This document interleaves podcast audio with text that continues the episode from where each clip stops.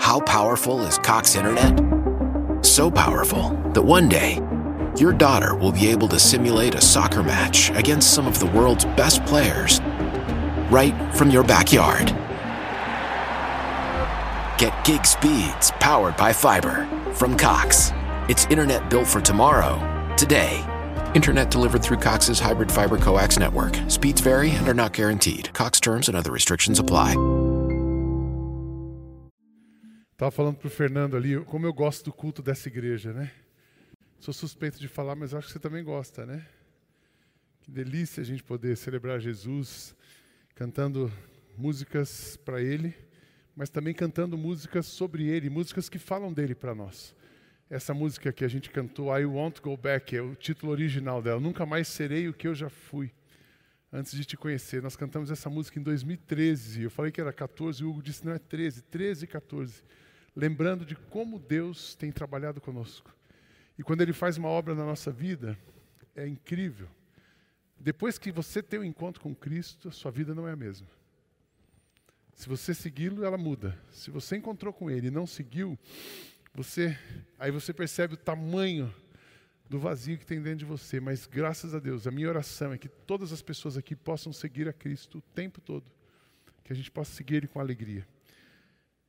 Eu espero que você esteja fazendo. Se não está fazendo, ainda dá tempo de fazer os 40 dias de maturidade, as leituras. Nós estamos acabando. Essa série vai terminar no último domingo antes da Target. Ela termina no dia 16. Então tem mais dois domingos, hoje e mais dois domingos para a gente falar sobre maturidade. Eu tenho ouvido alguns feedbacks muito legais de como Deus tem falado com as pessoas. E eu espero de fato, eu tenho mexido com a nossa equipe. A nossa equipe precisa amadurecer. Todos nós precisamos amadurecer, eu preciso amadurecer. Espero que você esteja encontrando em Cristo um caminho para a maturidade. Hoje eu quero falar sobre maturidade na família. Eu amo falar sobre família. Essa igreja é uma igreja que fala sobre família o tempo todo. Nós somos uma igreja para família. Aí você fala, puxa, mas eu sou sozinho. Você, nós somos a sua família. Nós somos a sua família. E família é um lugar de aconchego. Quando a gente fala de família, família é o lugar onde você se sente aconchegante, onde você é acolhido, é o lugar onde você tem os seus sucessos e os seus fracassos. Você pode falar dos seus sucessos e dos seus fracassos. Família é um lugar onde você recebe alimento para crescer.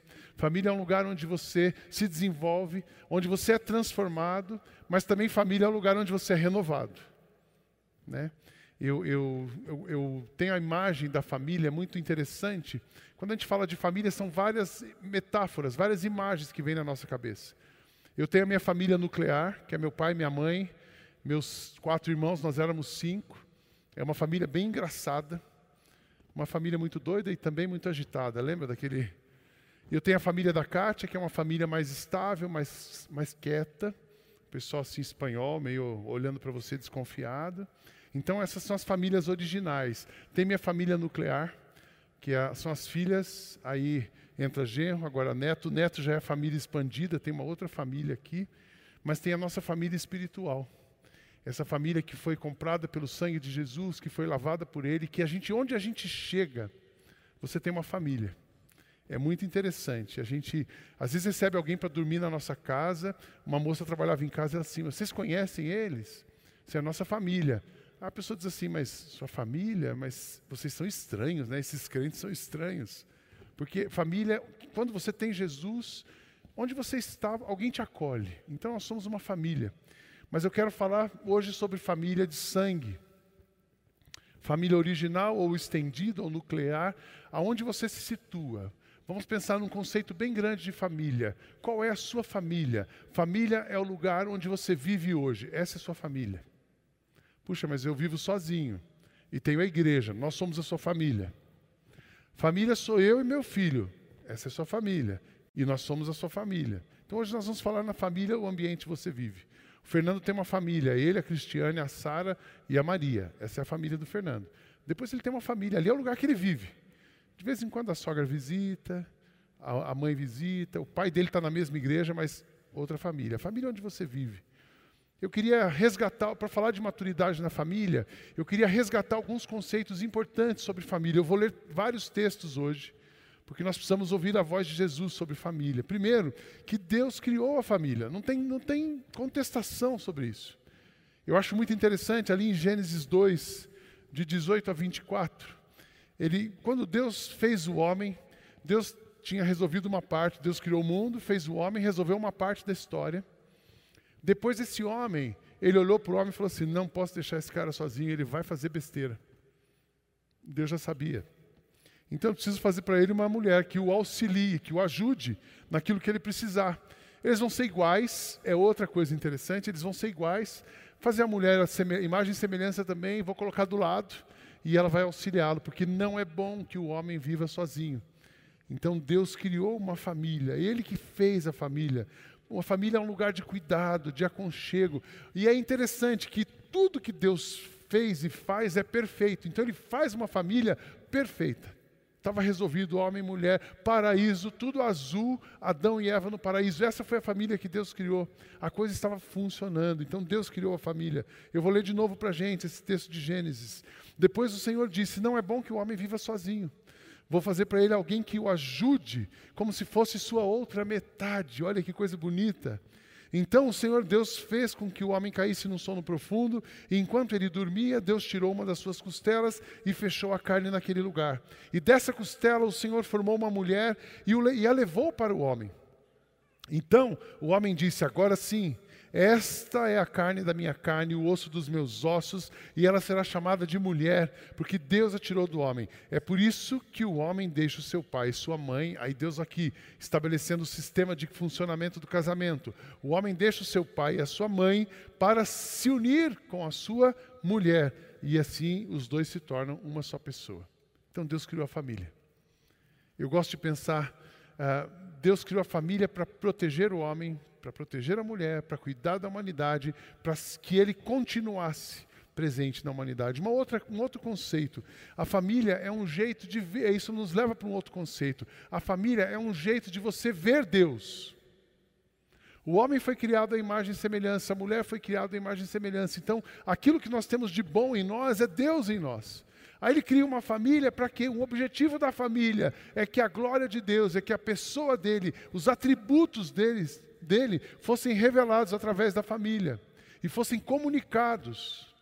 Olha que interessante, o seu casamento, o meu casamento, a minha família, a sua família, vocês existem para que Deus seja visto na sua vida. Vocês existem para ter um ambiente seguro, a glória de Deus atuar em você, mas também a glória de Deus atuar através de você. Como diz as Escrituras, é por isso que o homem Aí Paulo, falando aos Efésios, ele resgata o conceito do casamento e ele joga para, ele explica esse mistério. Família é um mistério que, onde Deus se revela. Como diz as Escrituras, é por isso que o homem deixa o seu pai e a sua mãe para se unir com as suas esposas, com a sua esposa, e os dois se tornam uma só carne, uma só pessoa. Por isso que as pessoas se casam. Há uma verdade, há uma verdade imensa revelada nessa passagem das Escrituras. E eu entendo que ela está falando a respeito de Cristo. Toda família deveria ser a expressão viva do Cristo vivo no mundo que nós estamos. Está falando a respeito do Cristo vivo e da igreja, mas também ela está falando a respeito de vocês. Então, a família. A família é da igreja que sai a família. Aliás, é da família que sai a igreja. A igreja só é constituída porque existe família. E o objetivo de Deus ter criado igreja e família, família e igreja, é que a glória dele seja vista. Isso é um mistério profundo, é Cristo em nós. Então, família é o jeito da gente ver Deus. Isso também é, está falando a respeito de vocês. Cada marido deve amar a sua esposa como Cristo Cada marido deve amar a sua esposa como ama a si mesmo e cada pessoa deve respeitar o seu marido. Aí ele vai para um outro, um outro ponto. Ele, ele dá um jeito da, da família funcionar, né?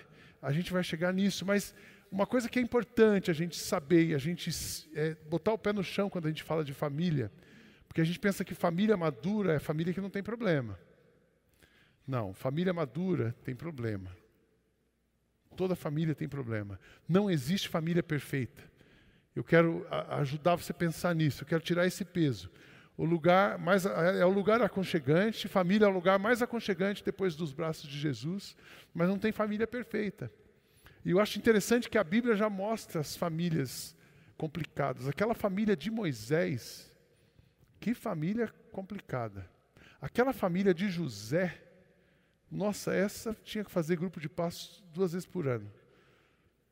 Porque os irmãos vendem o outro irmão mais novo. Olha que coisa louca.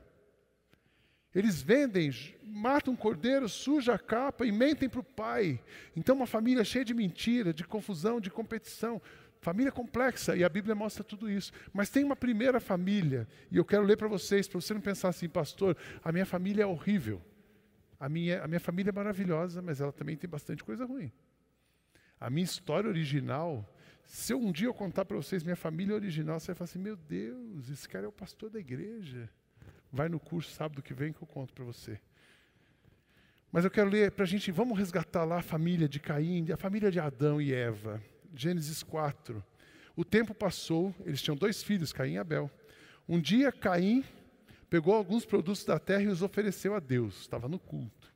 Abel, por sua vez, pegou o primeiro carneirinho nascido do seu rebanho, matou e ofereceu as melhores partes do Senhor. O outro era mais crente, também estava no culto.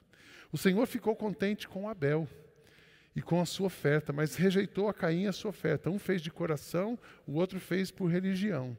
Caim ficou furioso e fechou a cara. Ele se comportava como adolescente.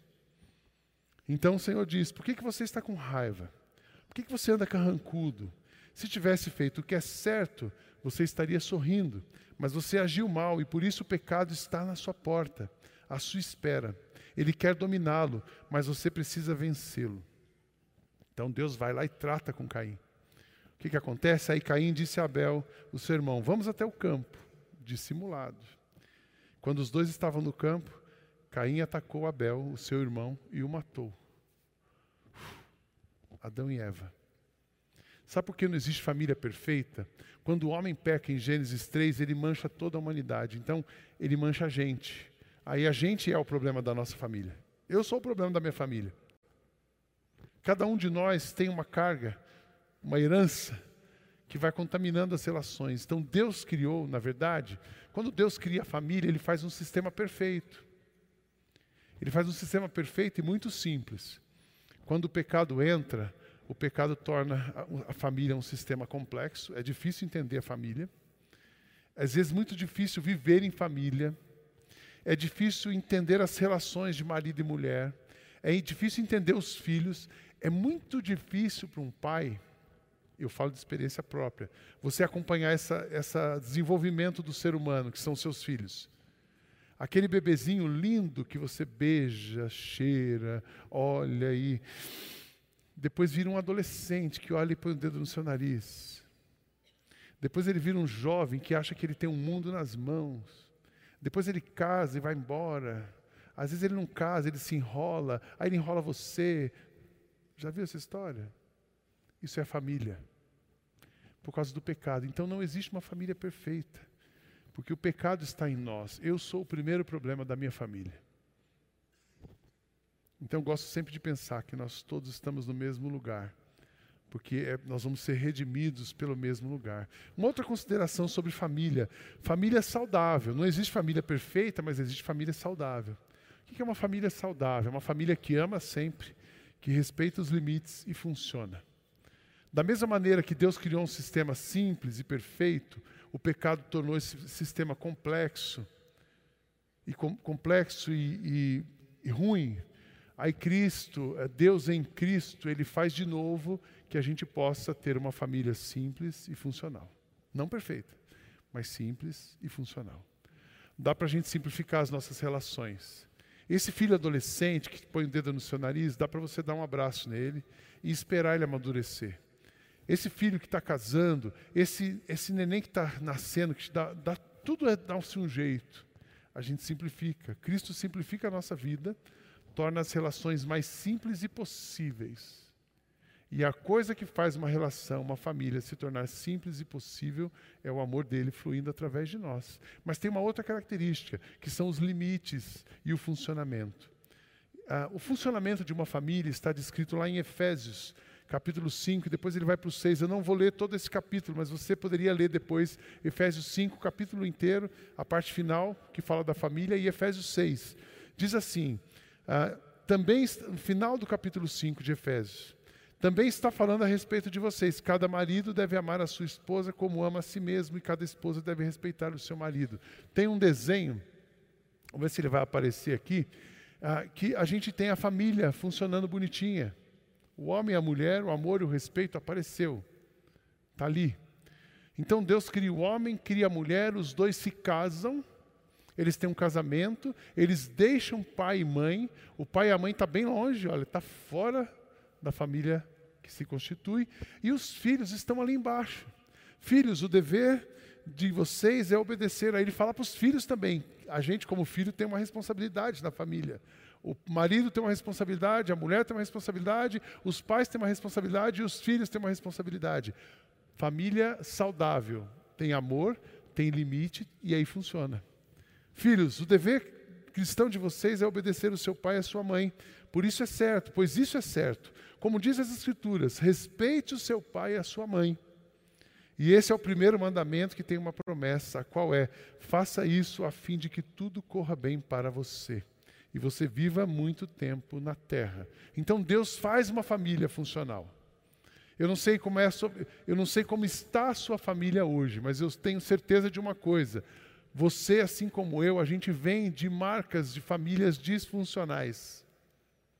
Todo mundo tem uma família que em algum momento deu algum problema. Isso é parar de, isso é disfuncional. Mas a gente se encontra na graça de Cristo e Ele volta a nossa família a andar. É Ele que faz a nossa família andar. É Ele que restaura as relações. É Ele que ajuda a gente a ver algumas coisas. Então é possível ter uma família feliz. Amém? Amém? É possível ter família e ser feliz.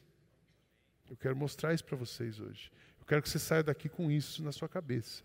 Mas essa família, que essa possibilidade é, ao mesmo tempo, a gente está sendo ameaçado e tem umas coisas muito fortes batendo na família. Primeiro, a desconstrução do conceito divino. Isso, isso tudo que eu falei para vocês até agora, isso é Bíblia, isso é Deus, isso é o desenho divino, não é humano.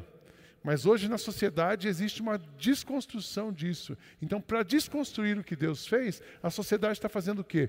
Outros modelos de família. Está tudo certo. Eu, eu citei recentemente em São Paulo, três homens resolveram se casar. Lembra disso? Capa da Veja São Paulo. E um cartório reconheceu e eles são uma família. Isso é a sociedade desconstruindo, então isso está atacando. As crianças estão ouvindo e vendo outros modelos, atacando o modelo da família. A gente tem uma supervalorização, uma outra ameaça, uma supervalorização da mulher e uma desvalorização do homem. A mulher nunca esteve, nunca se falou tanto que a mulher tem que ser a mulher. E nunca o homem teve tão diminuído. O resultado, a consequência disso são os feminicídios. Um homem diminuído, os homens estão acuados, desvalorizados, para baixo. Com isso, gera no homem uma raiva, uma insegurança, e isso está sendo gerado, isso está sendo representado através da violência. Então, homens estão violentos, mulheres estão ameaçadas, mulheres à luta, homens encostados. Isso é uma desconstrução, é uma falácia. Homens e mulheres competindo é uma falácia, porque Deus cria homem e mulher igual. Deus cria os dois para viverem juntos e felizes. Uma outra ameaça, fragilidade nos vínculos, é tão interessante. Eu atendi uma pessoa esses dias que o casamento foi terminado por um WhatsApp. E não era nenhum áudio, era escrito. Por quê? A gente vai sendo. As nossas relações são frágeis. Seus amigos são do Facebook, a sua autoestima é medida pelo número de likes. E você fala, eu tenho tantos amigos. O número de pessoas do Facebook não significa que são seus amigos, mas hoje a sociedade é medida por isso. As igrejas, tudo na vida é medido por uma coisa no meio virtual. Eu tenho, eu tenho dito isso, que eu estou sentindo falta de pessoas reais no mundo virtual. O mundo é virtual e as pessoas são virtuais. Está faltando gente de carne e osso. Está faltando família de carne e osso. Está faltando família. Sabe aquela família que você sente o cheiro do café da manhã?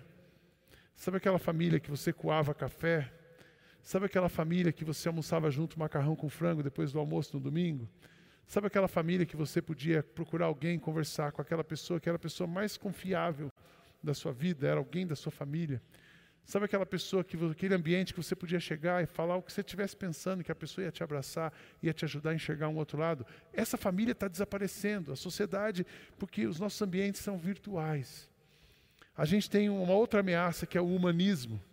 Essa história do homem como centro de tudo. Existe esse ensinamento, o homem como centro de tudo.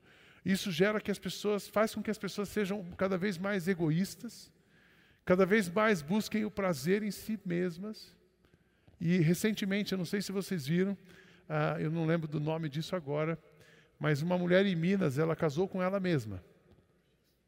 Saiu na mídia. Isso começa na Inglaterra. Ela casou com ela mesma. Sabe por que ela casou com ela mesma? Porque a única pessoa que é capaz de amá-la verdadeiramente é ela. então, ela, ela fez um casamento, tem cartório que reconhece isso sociedade centrada no homem. O bel prazer, tudo para você, hedonismo, egoísmo, narcisismo, é uma ameaça à família. Ela não precisa nem de marido mais, ela casa com ela mesma. E uma outra coisa que tem ameaçado a família, é a substituição do amor pelo ser feliz. Eu acho interessante que quando Paulo fala para Coríntios, ele fala assim: Eu vou apresentar para vocês um caminho sobre modo excelente. Sejam felizes, você vai ser feliz. Ele fala assim: Eu vou apresentar para vocês um caminho sobre modo excelente, que é o amor. O amor tudo sofre, tudo crê, tudo espera, tudo suporta. O amor não se engrandece em si mesmo. A língua, a profecia, isso vai desaparecer mas o amor é eterno. Então a sociedade fala assim: não, a sociedade é nasceu para ser feliz. Você precisa ser feliz. Existe um imperativo sobre nós. E essas coisas estão ameaçando a família. Tem hora que olha e fala assim: puxa, acho que não dá para ser, não dá para ser feliz na minha família. Eu tenho que ficar sozinho mesmo. Eu estava ouvindo, conversando ontem com uma, uma, um pessoal sobre família, e uma moça me disse assim: Sidney, eu encontrei uma amiga de 50 anos. Estava conversando com ela, uma amiga crente da igreja. Estava conversando com ela. E ela me disse assim: Eu falei, e aí, você está namorando? Não está namorando? Você está com alguém? Ah, encontrei uma pessoa. Que legal, mas, pô, nunca vi, você não divulgou. Ela disse: Não, você já viu, é que você não percebeu. Eu estou vivendo com uma outra mulher, ela tem 50, uma mulher de 60, e nós somos Agora eu encontrei a afetividade, a companhia nela. E a história dessa mulher de 50 anos, ela tem uma história complicadíssima de família, especialmente com a relação com o pai. Então, aquele prestígio, o cuidado e o acolhimento que ela sempre precisaria ter recebido do pai, ou do marido, ou de uma pessoa masculina, ela nunca recebeu.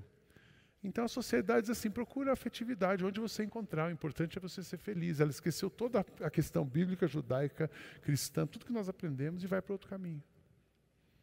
Então, por quê? Por causa da, da, necessidade de relacionamentos. Isso é uma pressão da sociedade que leva o homem para qualquer lugar. Que ele se sinta acolhido. Mas nós não precisamos ir para qualquer lugar que a gente se sinta acolhido. A gente tem um lugar que a gente pode ser acolhido. Então, é possível ter uma família madura, é possível ter um casamento maduro, é possível ter um namoro maduro, é possível ter relações com os filhos, relacionamento com o filho maduro, apesar das dificuldades. É possível ter um relacionamento maduro com a sogra e com o sogro, até com os cunhados. Então vamos olhar, eu queria olhar com vocês três características. A despeito, existe um conceito, esse conceito é ameaçado, mas tem três características de famílias maduras. A primeira delas, uma família madura, ela é uma manifestação sobrenatural e divina em um mundo natural e humano. O mundo natural e humano, a gente está tentando descobrir como ele funciona. O mundo divino e sobrenatural, a gente já sabe como funciona. Deus encarnado em Cristo através de nós e Cristo dirigindo a nossa vida. Então a família madura, ela entendeu isso.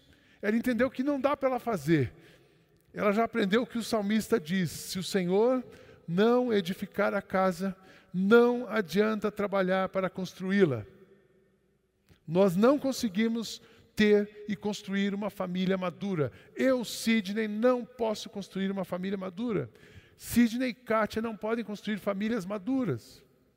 Ninguém pode. Se o Senhor não edificar a casa, não adianta trabalhar para construí-la. Se o Senhor não proteger a cidade, não adianta nada os guardas ficarem vigiando. Não adianta trabalhar demais para ganhar o pão, levantando cedo e deitando tarde, pois é Deus quem dá o sustento aos que Ele ama, mesmo quando estão dormindo. Amém? Vamos ler juntos esse texto. Esse texto enche o meu coração toda vez que eu leio ele, porque eu aprendo três verdades nele. Vamos juntos. Se o Senhor, Deus, cadê? Tem ele aí? Tem. Bom, ali tem. Ele deveria vir para cá. Apareceu? Que bom. Vamos lá. Se o Senhor Deus não edificar a casa, não adianta nada trabalhar para construí-la. Se o Senhor não proteger a cidade, não adianta nada os guardas ficarem vigiando. Não adianta trabalhar demais para ganhar o pão, levantando cedo e deitando tarde, pois é Deus quem dá o sustento aos que Ele ama, mesmo quando estão dormindo. Uma, uma, uma família madura é uma, uma família construída em parceria com Deus. Deus é o nosso primeiro, Deus é o seu primeiro parceiro na construção da sua família. Deus é a primeira pessoa interessada no seu sucesso, na sua tranquilidade, no funcionamento da sua família. E Ele trabalha por você. Então, três coisas que você pode saber, a gente lê nesse texto. Primeiro, que Ele é o construtor, Ele vai fazer. Será que Deus quer que eu seja feliz na minha família? Eu quero, não tem será, Ele quer. Será que Deus quer que eu viva bem com meu marido? Não tem será. Ele quer. Será que Deus quer que bem que eu viva com a minha mulher? Ele quer. Será que Deus quer que eu ame os meus filhos? Ele quer. Agora ele precisa fazer, só ele pode fazer, ele é o construtor. Então deixa ele fazer. Segunda coisa desse texto, qual é o seu papel nessa história? O seu papel é cooperar. Você precisa cooperar com Deus na construção da sua família, cumprindo o seu papel de pai, de homem, de marido, de, de, de provedor, cumprindo o seu papel de esposa, de mãe, de parceira. Cada um de nós tem um papel. E a gente coopera cumprindo o papel. A gente coopera não atrapalhando Deus. Quando a gente não faz, quando você não faz o que você tem que fazer na sua família, você atrapalha Deus. Então faz o que você pode fazer, sabendo que Ele vai fazer tudo por você. Amém? Eu falo sempre isso. Trabalha como se tudo dependesse de você e ora porque tudo depende dele. Ele é o construtor nós somos os cooperadores. E por último, a outra lição: dependa dele. Entenda que se ele não fizer, você não pode fazer. Ah, Cid, então é muito fácil. Amanhã eu não preciso, não. Amanhã não preciso levantar para trabalhar. Levanta, trabalha, planeja, sonha, conquista, faz tudo. Discipline-se. Isso é o seu trabalho. E entrega tudo isso na mão dele. Que ele vai multiplicar, que vai abençoar e vai fazer sua família funcionar. Amém? Família madura já entendeu que não dá para fazer. Eu não posso, mas ele pode. Família madura já entendeu que se Deus não pôr a mão, a gente está na roça. Família madura já entendeu que se a gente colocar também os cinco pães e os dois peixes que nós temos nas mãos dele, ele vai transformar aquilo num alimento. E todos nós seremos alimentados e satisfeitos, a nossa família vai ser cuidada pelo poder de Jesus. Segunda coisa, uma família madura, ela cultiva o amor de geração em geração. É tão bonito isso. Os filhos são um presente de Deus. Eles são uma verdadeira bênção. Os filhos que o homem tem na sua mocidade são como flechas nas mãos de um soldado. Feliz o homem que tem muitas dessas flechas, ele não será derrotado quando enfrentar os seus inimigos. A família de pais e filhos, geração em geração, passar essa família. O Beto está lendo isso todo dia. Depois que ele tem a quarta filha. Né? E está pensando na quinta agora, né, Beto? O Beto tirou a televisão e leu esse, esse texto aqui. a bênção de geração em geração. Sabe você olhar a sua família e falar assim: eu quero construir uma família que vai continuar. Você recebeu uma herança. E você trabalha com a sua família e prepara para a próxima geração, e a próxima geração, e a próxima geração. Aí você diz assim: puxa, mas eu não casei ainda. Eu acho que eu não tenho filhos, eu não tenho a próxima geração. Legados se transferem para pessoas. Alguns, algumas pessoas de sangue, outras pessoas que Deus coloca na sua vida, outras pessoas que vão ser seus sobrinhos de sangue. Eu falo que toda família tem uma tia rica e solteira que ajuda os sobrinhos. Eu falo isso, eu falo isso lá em casa. Eu falei, Raquel, fica tranquila. Toda família tem uma tia rica. Pai, o rico eu aceito, solteira não. Mas Deus, de geração em geração, o seu conhecimento, o seu amor, a sua generosidade, passar de geração em geração cultivar relacionamentos que venham lá de, de, trás. Talvez hoje, famílias maduras, elas cultivam relacionamentos duradouros. Talvez você é aquela pessoa que vai rompendo. Você rompe aqui, rompe aqui, rompe aqui. Você tem o seu melhor amigo sempre de hoje. Já viu gente assim? Tem o melhor amigo, é o de hoje. Não. Cadê o seu melhor amigo de 20 anos atrás? De 30 anos atrás? De 10 anos atrás? Cadê aquela tia legal que você passava férias na casa dela? Quanto tempo você não visita essa tia? Quanto tempo você não fala com ela? De geração em geração. É o que vem, mas é o que você recebeu. Isso é uma família madura. Preserva os vínculos a despeito a despeito de estar bem ou não estar bem, a despeito de ter tido problema ou não ter tido problema. Famílias maduras preservam os vínculos e o legado da família de geração em geração. Amém? Terceira e última coisa Família madura sobrevive em dias de tempestade. Sabe por que ela sobrevive em dias de tempestade? Só por uma razão. Família madura entendeu que não pode fazer, mas ela firma os seus pés na rocha. E quando uma família coloca Cristo como base, quando um casal coloca Cristo como base, ele sabe que todas as respostas serão dadas, que ele vai receber o que ele precisa. E ele é como um, aqui é como um texto que diz: como Jesus falando, quem ouve os meus ensinamentos e vive de acordo com eles é como um homem sábio que construiu a sua casa na rocha. Caiu a chuva, vieram as enchentes e o vento soprou com força contra aquela casa. Porém, ela não caiu, porque havia sido construída na rocha. Quem ouve os meus ensinamentos e não vive de acordo com eles é como um homem sem juízo que construiu sua casa na areia. Caiu a chuva, vieram as enchentes e o vento soprou com força contra aquela casa e ela caiu e ficou totalmente destruída. Mas aqueles que ouvem, vieram a chuva, as enchentes, o vento soprou com força, mas ela não foi destruída. Isso é uma família madura. Família madura vem Tempestade vem sobre família madura e sobre família imatura. Só que a madura sobrevive. Dificuldades vêm sobre todos, a gente não tem controle sobre isso. Mas uma família madura, ela tem as suas raízes em Jesus e o seu coração no céu e os seus olhos no céu, e ela se torna uma família que sobrevive às dificuldades. Então, três características.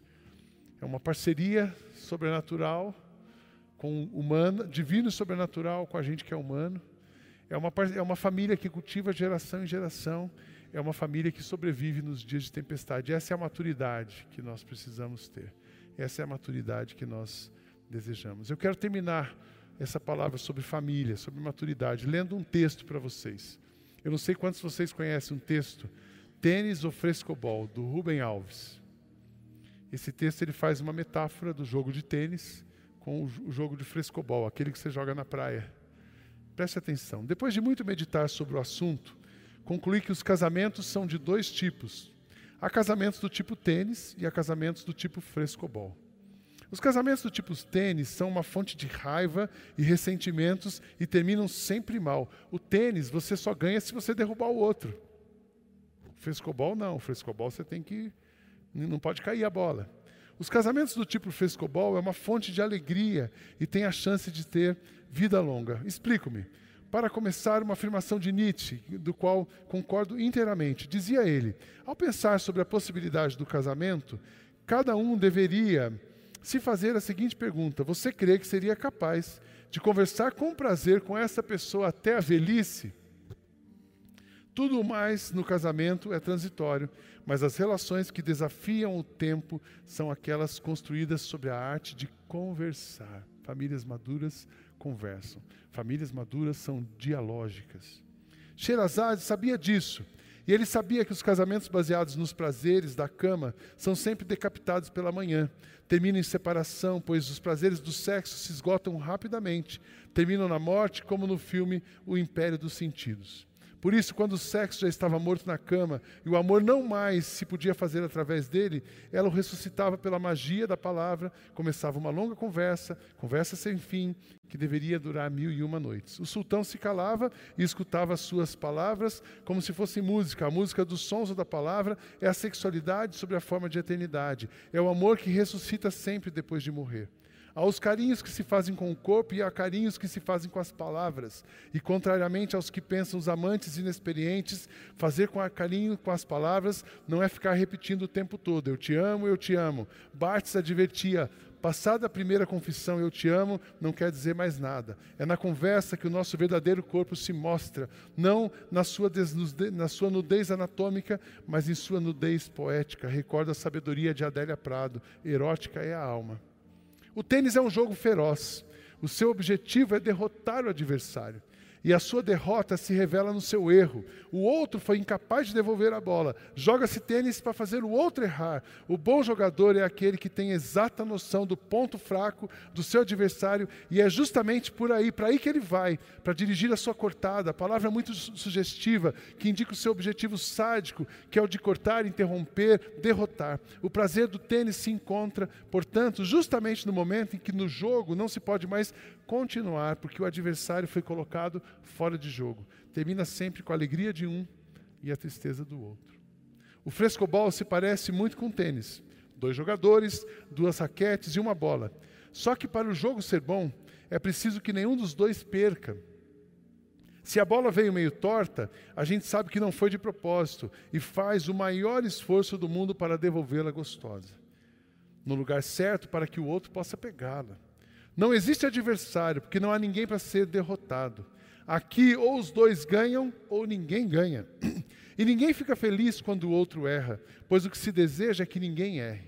O erro de um no frescobol é um acidente lamentável que não deveria ter acontecido, pois o gostoso mesmo é aquele ir e vir, ir e vir, ir e vir. E o que errou pede desculpas, e o que provocou o erro se sente culpado, mas não tem importância, começa-se de novo.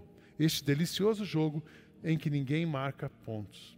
A bola são as nossas fantasias e realidades, sonhos de forma de palavras. Conversar é ficar batendo sonho para lá e para cá, mas há casais que jogam com sonhos como se fossem tênis. Ficam à espera do momento certo para a cortada e Canos anotava no seu diário pequenos fragmentos para os livros que pretendia escrever. Um deles, que se encontra nos primeiros cadernos, é sobre esse jogo de tênis. Cena: o marido, a mulher, a galeria. O primeiro tem valor e gosta de brilhar. A segunda guarda silêncio, mas com frases secas destrói todos os propósitos do caro esposo. Dessa forma, constantemente, a sua superioridade, a sua superioridade. O outro domina-se, mas sofre uma humilhação, e é assim que nasce o ódio. Exemplo, com um sorriso. Não se faça mais estúpido do que você é, meu amigo. A galeria torce e sorri pouco à vontade. Ele corre e aproxima-se dela, beijando a mão, suspirando. Tem razão, minha querida. A situação está salva e o ódio vai aumentando. O tênis é assim. Recebe-se o sonho do outro para destruí-lo, arrebentá-lo como uma bolha de sabão. O que se busca é ter razão e o que se ganha é um distanciamento. Aqui quem ganha sempre perde. Já no frescobol é diferente. O sonho do outro é um brinquedo que deve ser preservado pois sabe que se o sonho é coisa delicada do coração, o bom ouvinte é aquele que, ao falar, abre espaço para que as bolhas de sabão do outro voem livres. Bola vai, bola vem, cresce o amor. Ninguém ganha para que os dois ganhem. E ele deseja então que o outro viva para sempre, eternamente, para que o jogo nunca tenha fim. Famílias maduras jogam frescobol. Famílias imaturas vivem jogando tênis. Casais maduros jogam frescobol. Casais imaturos jogam tênis. Filhos maduros jogam frescobol com seus pais. Filhos imaturos jogam tênis. O convite é para que a gente seja maduro, Saiba viver a vida, porque Jesus está aqui, morreu por nós. Celebramos hoje a morte e a ressurreição dele, para que a gente possa mudar. Queria que você fechasse seus olhos. Se tem alguém da sua família aí perto de você, é hora de você ficar perto dele. Se não tem, traz essa pessoa para sua para sua mente agora. Nós vamos ouvir o coro cantando de novo aquela música linda. Eu mudei. A presença de Jesus me curou. Eu não vou mais ser quem eu já fui. Eu não vou ser mais o marido que eu já fui. Eu não quero ser mais a esposa que eu já fui. Eu não quero ser o filho que eu já fui. Eu não quero ser a tia que eu já fui. Então hoje eu queria orar por você. Você que tem alguma. Você vai ouvir a música. E no momento, se você tem alguma coisa da sua família que você está colocando para Deus, uma mudança hoje, uma área da sua família que precisa amadurecer, eu quero orar por você durante a música. Você fique em pé.